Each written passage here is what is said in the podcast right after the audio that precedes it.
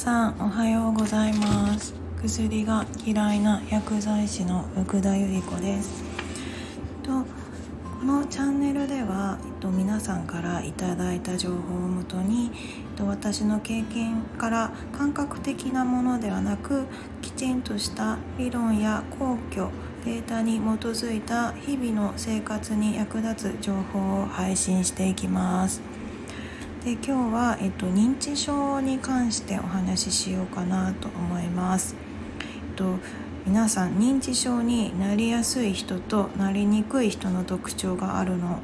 ご存知でしょうかね？とね日本は高齢化社会ででこれからもどんどん高齢者が増えていきますけれど2025年には5人に1人がアルツハイマー型認知症になると言われてます。なんで日本人の20%がこのアルツハイマー型認知症になると、えー、もうデータとして出ています。でこのアルツハイマー型認知症なんですけれど、ま、どういう仕組みで認知症の作用を発症するかというとアミロイド β という、ま、タンパク質がえっと、脳の前頭葉にたまることによって、えっと、この認知症を発症します。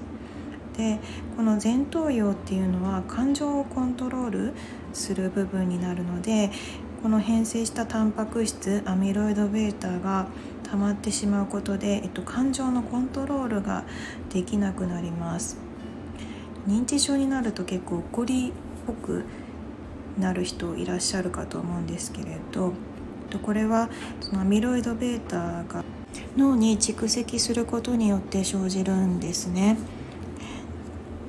で、えっと、認知症の治療薬っていうのも日本でも何種類かあるんですけれど、まあ、そういった薬は、えっと、症状を遅らせるものになります根本治療ではなくて、まあ、症状を遅らせるために処方されたりしますで、えっと、つい先日アメリカで、まあ、認知症の治療薬で、まあ、根本原因を治療するようなものが発表されましたね、と、レカネバブというものらしいんですけれど、まあ、これは先ほど言った、まあ、脳に蓄積するアミロイド β を除去するということで原因物質を取り除くということで今までの治療薬とは全く違うものになります。ただまあ使える人とかかなり限られてるみたいです。で注意してほしいのはやはり副作用があるということで20%の確率で脳浮腫だったり脳出血が起こるとされています。でまあ今まで出ていた治療薬に関しても副作用がないわけではないですね。あの必ずあの薬は主作用があって副作用があるので、まあ、結構その副作用で悩まれてる方もいっぱい見てきました。やっぱり初回にそういった薬を飲むと気持ち悪くて食事が取れなくなっちゃったりあと、えっと、感情のコントロールがちょっと激しくなっちゃったりとかって言ってあと寝られないとかですねでまたなんか薬が追加されたりっていうのもよく見てきました。まあ、薬がね根本の原因が除去できるような薬が発売されたのかな？されたみたいですけれど、まあ、必ず副作用がついてくるっていうのだけは皆さんどこかの頭の片隅に置いといてほしいです。でまあ私なんかはねやっぱり認知症にこういう人はなりやすいんだなとかなりにくいんだなっていうのも、まあ、感覚的には分かってたんですけれど、まあ、結構データがいろいろ出ていて、まあ、その話を今日していこうかなと思います。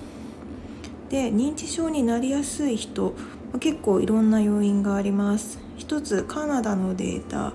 えっと、50メートル以内の幹線道路沿いに住んでる人この人は、えー、と7%ほど、まあ、認知症のリスクが高まると言われています。でなぜかっていうと、まあ、空気が悪いですね。幹線道路沿いなんで。で車の排気ガスとかがの影響があるんじゃないか。あとやっぱり、えっと、幹線道路沿いなんで車がこうバンバン行き交ってるので、まあ、騒音ですね。これが睡眠に影響が出てる関係で、まあ、認知症のリスクが高まるんじゃないかと言われています。あと、えっとまあ、睡眠時間も関係しています。睡眠ってすごく大切で、まあ、よくねあの徹夜してのやったりとか暗記とか良くないって言いますけれど睡眠って頭の中でいろんなものを整理してくれるんですね。脳内の掃除の役割をしてくれます。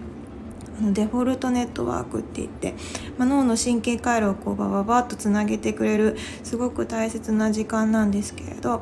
まあ、この睡眠の質が悪かったり睡眠の時間が短いと,、えーと、やはりリスクが高まるって言われています。ま、具体的な数値で言うと、ま、睡眠時間が5時間以内の人は7時間とってる人に比べて 2, 倍2倍ほど認知症のリスクになりやすいと言われています。あと横になってから寝るまでの時間も結構関係しています。横になってから寝るまでの時間も関係していてこれが30分以上であるかそれ以下であるかで、えっと、だいぶ違います。30分以上かけて寝ている人は30分未満で寝てる人に比べて認知症になるリスクがま45%ほど高くなると言われていますで今ね寝る前皆さん結構スマホだったりこのブルーライトも脳を刺激しますで、えっと、これが興奮させてしまうのでまあ寝られなくなっちゃって、まあ、認知症のリスクが高まるとも言われています。あのうつ病の患者さんにはよく寝る前のスマートフォンは使わないようにしてくださいなんてよく言いますけれどこれもやっぱり寝られないからこのブルーライトの影響によるものだったりしますね。で、まあ、うつ病の人は認知症になりやすいんですよ。また認知症になってる人をまた検査すると半数近くが、まあ、うつ病だったりします。結構これは相関してる感じですね。あと、まあ、体重がやはり多い人、まあ、肥満という形になるかと思うんですけれど、まあ、肥満な人もやはり認知症になりやすいと言われています、まあ、油物だったりやっぱりアルコール飲料ですね、まあ、こういったものがお好きな方は、まあ、体重も相対的に増えてしまうので、え、認知症のリスクが高まります。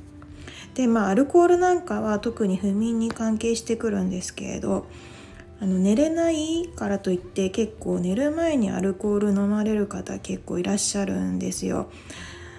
これがまた認知症のリスクを高めますね。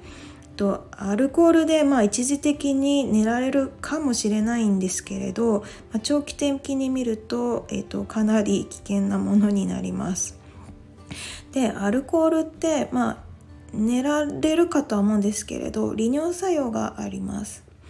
なんでこう夜中に頻繁に起きてしまうっていうのは、まあ、アルコールによる利尿作用による影響で、まあ、トイレで起きてしまってでそこで睡眠が途切れてしまうので、まあ、これで睡眠時間が短くなるっていうのも関係しています。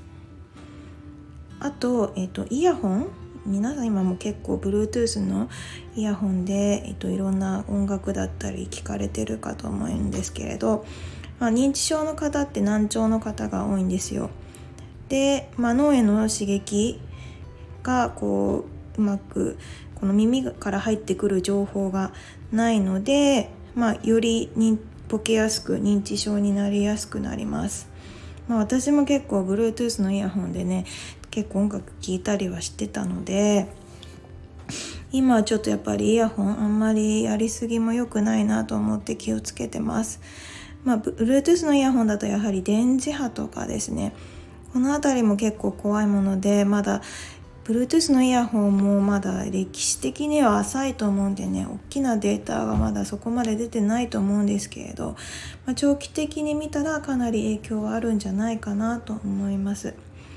あの電磁波あの日本は 5G とかって結構大々的に報道されてますけれどあの電磁波も、まあ、不妊症だったりがんだったり、まあ、ある先進国では、まあ、この見えない電磁波をきちんと規制しているところもあるんですけれど日本はまあなんかメリットばっかりしか伝えてなくてこの電磁波による悪影響を、え伝えてないですよね。なんでこれでやっぱり被害が出てる人結構いらっしゃいますまあ私なんかもちょっとあの電磁波が強い場所がなんとなく分かっちゃったり自分も住んでる場所が一番こう都心なので、まあ、その影響はすごく感じてます。でまあ、さっきお話ししたように、まあ、幹線道路沿い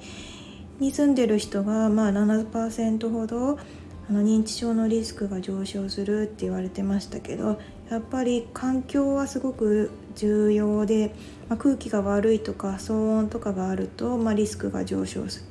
するまあ、逆に言えば視線が多くて静かな場所に移動すれば認知症のリスクは減るっていうことになりますね。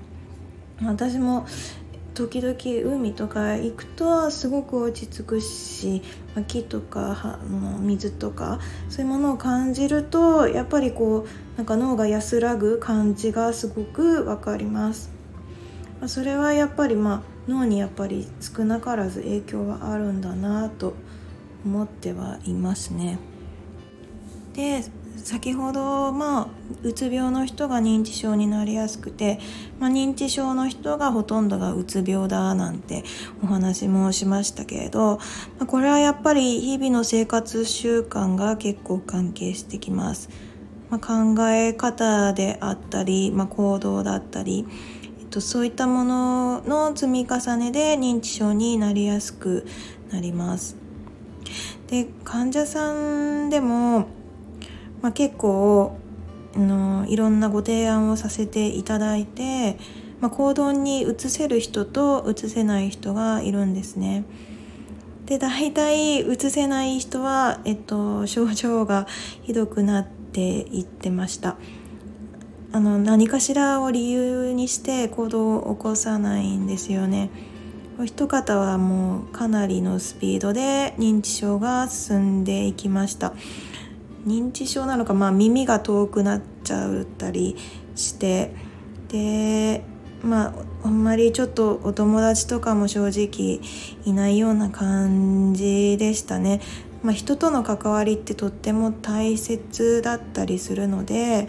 まあお話ししててもうんななんでしょうあんまりちょっといっぱい話したくないなっていういうのはまあなんかいろいろ理由をつけて こうやっぱりこちらとしては良くなってほしいんですけれどまあいろいろ理由をつけて行動に移さなかったり、まあ、こう何かしらの改善があるにもかかわらず実行に移せなくてでどんどん症状が進行していった形です。でここでこんなデータもあります。と人との関わりと運動についての関連性を調べたデータになります。と運動だけしてる人で人との関わりがない人。あとまあ人との関わりはあるけれど運動はしてない人。と人との関わりもあって運動をしてる人たち、まあ、こんな3つのデータを比較した実験も出ていてまた面白いことに、えっと、運動だけしてても認知機能の低下が見られたんですね。なんで人との関わりってすごく大切になってきます、まあ、一番いいのは、えっと、運動もして人との関わりがある人。この方が一番認知症予防に一番効果的になりました。であともう一つこの人との関わりをあのかなり分かりやすくあのデータ化されたものがあって、まあ、認知症予防に役立つ運動っていうのが、えっと、ランキング形式で出ています。で1位になったのが、まあ、社交ダンスですね。ま、これはやっぱり人と関わる、まあ、2人ペアで踊ったりするっていうのが大きく関連しています。まあ、一応話したりもするし体を動かすし、まあ、ちょっと触れ合うので肌と肌が触れ合うので、まあ、ときめきみたいなのもあって、まあ、一番認知症予防に、えっと、優れた運動であるというデータも出ています。なんでまあ一人でね運動だけしてても良くないっていうことだけ、まあ、ちょっとどこかで覚えておいていただければなと思います。ね、社交ダンスっていうと昔の映画だとシャルウィーダンスですか？私はちょっと社交ダンスは できないんですけれどあ社交ダンス認知症予防になるなら今いつかやろうかななんてちょっと思っちゃいました。社交ダンスが認知症予防の改善に役立つっていうのが分かったところでやはり一人で運動する、まあ、孤独が良くないんじゃないかなってちょっと思われた方もいるとは思うんですけれど、ね、孤独が良くないなんて言いますけれど、まあ、孤独も上手に付き合えば、えっと、すごくいいものになります。まあ、それをどう捉えるかどう考えるかで、まあ、変わってってきます私結構一人が割と好きで、まあ、人でいろんな考えを巡らせたりするのが好きにです。まあ、それを寂しいとか、まあ、悲しいとかそういうふうに思ってしまうと、まあ、やはり認知症になるリスクが高まりますね。であと過去のことにこうちょっととらわれちゃってる昔はこれだけ良かったのに昔はこんなんだったのにこう過去のことをちょっと捉えすぎちゃって、まあ、執着しすぎちゃってる人はやはり、まあ、認知症になりやすいですね。あのー、ね過去は変えられませんから、えっと、未来をどう生きるかによります。未来をどう生きたいかでまあ、これからどうあのこれからの人生がより良いものになるか悪いものになるかはその人自身の考えによりますから。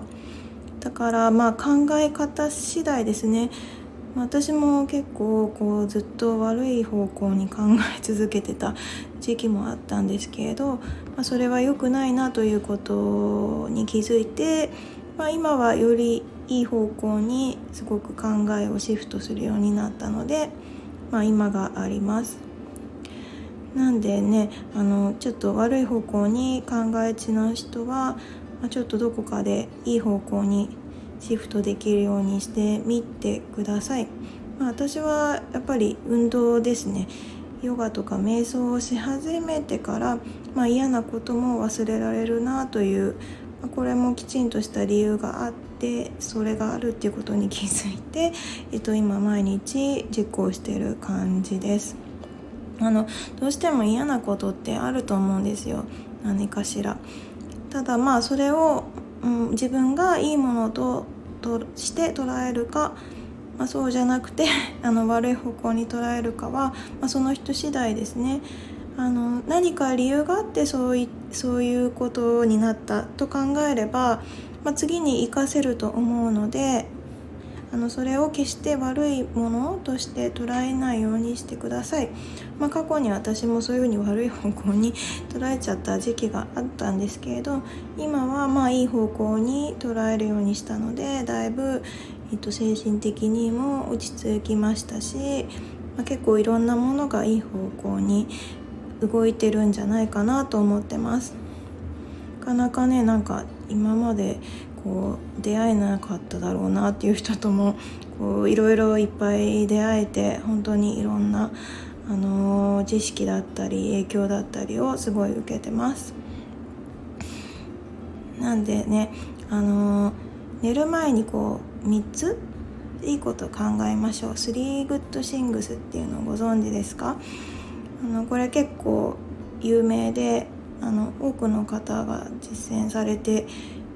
であの、まあ、これもきちんとデータで出ています。寝る前に3ついいことを考えて寝ると翌朝がポジティブな気分で起きられるんですよね。で私は結構寝る前にネガティブなことを考えがちでした。でこうな涙が出て寝るみたいなで次の日はやっぱりあんまりいい気分じゃなかったんですけれど。まあ、この3 Good Things っていう、えーとまあ、認知行動療法を実践してからとこれあの今はすごく、えー、もう明るい気持ちで毎朝起きれてます、まあ、この方法なんですけれど寝る前に本当に単純ですね。3つ、えっと、その日にあったいいことをあげます。それがすごくなんか難しくてなんか目標高いものじゃなくて、まあ、今日はこれが美味しかったなとか今日はこの人と話せてよかったなとか、まあ、今日はこれだけいいことがあったよとかあの何でも OK です。その日のうちに3ついいことをこう寝る前に思って寝るだけで翌朝元気な気持ちで起きれます、まあ、そういう考え方の一つ一つの積み重ねですね。で認知症になるかならないかっていうのも関係してきます。もし今日の情報何か知らないことが一つでもあって、まあ、日々の生活習慣の改善に役立っていただけたら嬉しいです。じゃあ今日はこんな感じでおしまいにします今日も良い一日をお過ごしください Have a nice day. Bye bye.